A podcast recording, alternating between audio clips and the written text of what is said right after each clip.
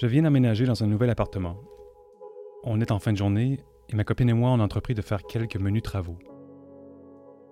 L'appartement est calme, pas loin, le chien dort, le soleil se couche et il fait chaud. Je suis debout sur la table à manger, j'ai dans une main un tournevis plat et dans l'autre une douille électrique. Je suis en train de changer le plafonnier et tout d'un coup, je me rends compte que je suis en crise. Ça va pas bien mon affaire. Je suis à bout de bras, je transpire, je me trouve mal organisé et pas à la hauteur du travail à faire. J'ai une pensée pour mon père. Je pense que s'il me voyait, il trouverait que ça n'a pas d'allure, puis il rigolerait dans sa barbe. Mon père est l'homme le plus manuel que je connaisse. Il a été comédien, il a eu des serres agricoles, il a travaillé sur des brises-glaces, il a construit des maisons, il sait tout faire. Faut que je mette ça comme ça, je pense. Aujourd'hui, quand je me compare, j'ai l'impression d'être un petit gars de la ville, un petit gars un peu niaiseux. Pourquoi ça ferme pas, ça fermait tantôt? Je ne sais pas faire grand-chose de mes mains, et je sais pas bien à quoi sert une équerre de charpente. L'équerre de charpente, tu vois, c'est l'outil de base. Alors quand j'ai des travaux à faire, j'ai besoin de lui. Ah. Voilà. Aïe aïe. Mon père, il vient de prendre sa retraite. Quand je lui ai parlé récemment, il m'a dit qu'il se débarrassait petit à petit de tous ses outils. Je lui ai donc proposé un projet, celui de construire des bancs pour mon petit balcon montréalais, ce qui vient, inévitablement, avec un petit week-end père-fils. C'est en quelque sorte notre dernière chance d'entamer un chantier ensemble. Comme là, je suis descendu chercher une équerre de charpente. J'ai toujours pas dégagé l'équerre de charpente, là. T'sais, je me suis juste dégagé les pieds, là. On est vendredi matin, je viens d'arriver de Montréal, mon père habite à Québec, et je découvre qu'il y a encore un tas d'outils. La cave déborde.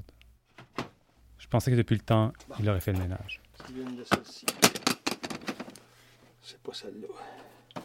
Il a fait le tri, qu'il me dit, mais conserve des tonnes de boîtes contenant des tonnes d'outils, dont ses meilleurs compagnons, le banti, le marteau de son père, l'équerre de charpente.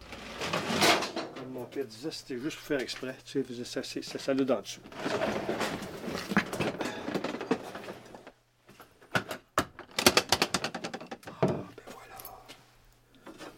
L'équerre de charpente. Alors là, j'ai l'équerre, j'ai les gouines, j'ai les ciseaux, puis j'ai de la vis. Mon père a terminé de réunir ses outils. On peut enfin partir acheter du bois et commencer la menuiserie.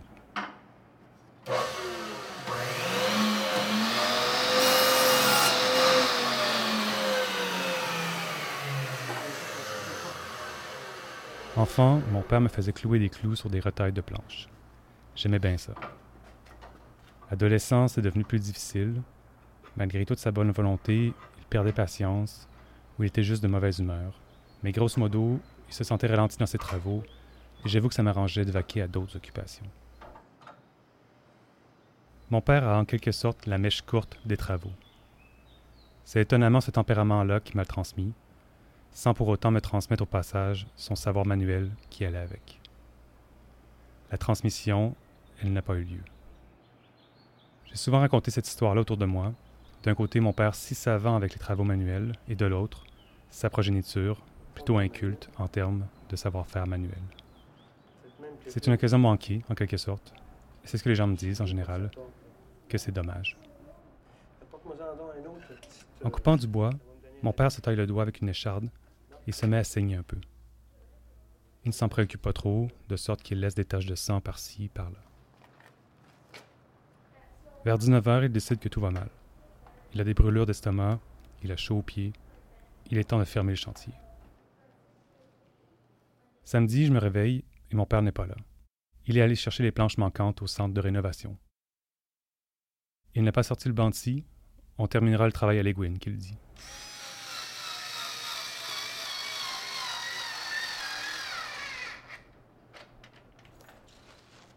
Je le regarde travailler et essaie de l'aider autant que je peux. Je n'ai peut-être pas les talents manuels de mon père, mais après tout, j'ai lu toute sa bibliothèque. Ma vie à l'époque, c'était la littérature, l'histoire, la musique. Je ne sais pas trop où j'aurais trouvé le temps de passer ma jeunesse sur les chantiers de mon père et ensuite sur les miens. J'observe mon père. Il est en train de s'énerver de devoir prendre un à un les clous dans la boîte. Il décide donc d'en déverser une partie sur le sol et peu de temps après, il s'énerve à nouveau d'avoir à les ramasser. Dimanche, on se réveille tôt, il reste un peu de sablage à faire et sous peu, j'embarquerai les bancs pour les apporter chez moi à Montréal, où je leur appliquerai une petite couche de peinture. Le temps file, c'est peut-être la dernière fois que mon père et moi nous sommes mis au travail ensemble. On le sait intuitivement, mais on n'en parle pas. On garde le moment pur et on s'épargne une lecture immédiate, sans doute par pudeur. Une fois, j'ai lu Hannah Arendt, la philosophe allemande, à propos du monde du travail. Elle faisait notamment une distinction entre ce qu'elle appelle le labeur et le faire œuvre. Mon père, c'est un homo faber. Il fait œuvre. Il a cette science du façonnage, du design, de la charpente et des outils, tout autant de solutions conçues pour faciliter sa vie et celle de ses proches. À défaut d'avoir une expertise en menuiserie, en charpente, en électricité ou en plomberie, je pense qu'il m'a transmis ça. Je sais faire œuvre. Il m'a appris la débrouillardise, l'amour du savoir et apprendre en main ma vie comme je l'entendais. Je n'ai peut-être pas ses skills manuels, oui c'est dommage, mais il a quand même fait de moi un être humain digne et responsable. Il a fait de moi un être humain libre. L'heure du dîner arrive, je prends la route dans pas trop longtemps. Mon père était somme toute content de faire ça avec moi. On s'est laissé en se prenant dans nos bras, comme on fait toujours. Je sais toujours pas exactement comment me servir d'une équerre de charpente, mais je lui demanderai la prochaine fois. Oh, petit oiseau. Chante encore. Je dirais que tu es heureux. Ça n'a peut-être rien à voir. Peut-être qu'un oiseau, ça chante même quand c'est pas heureux.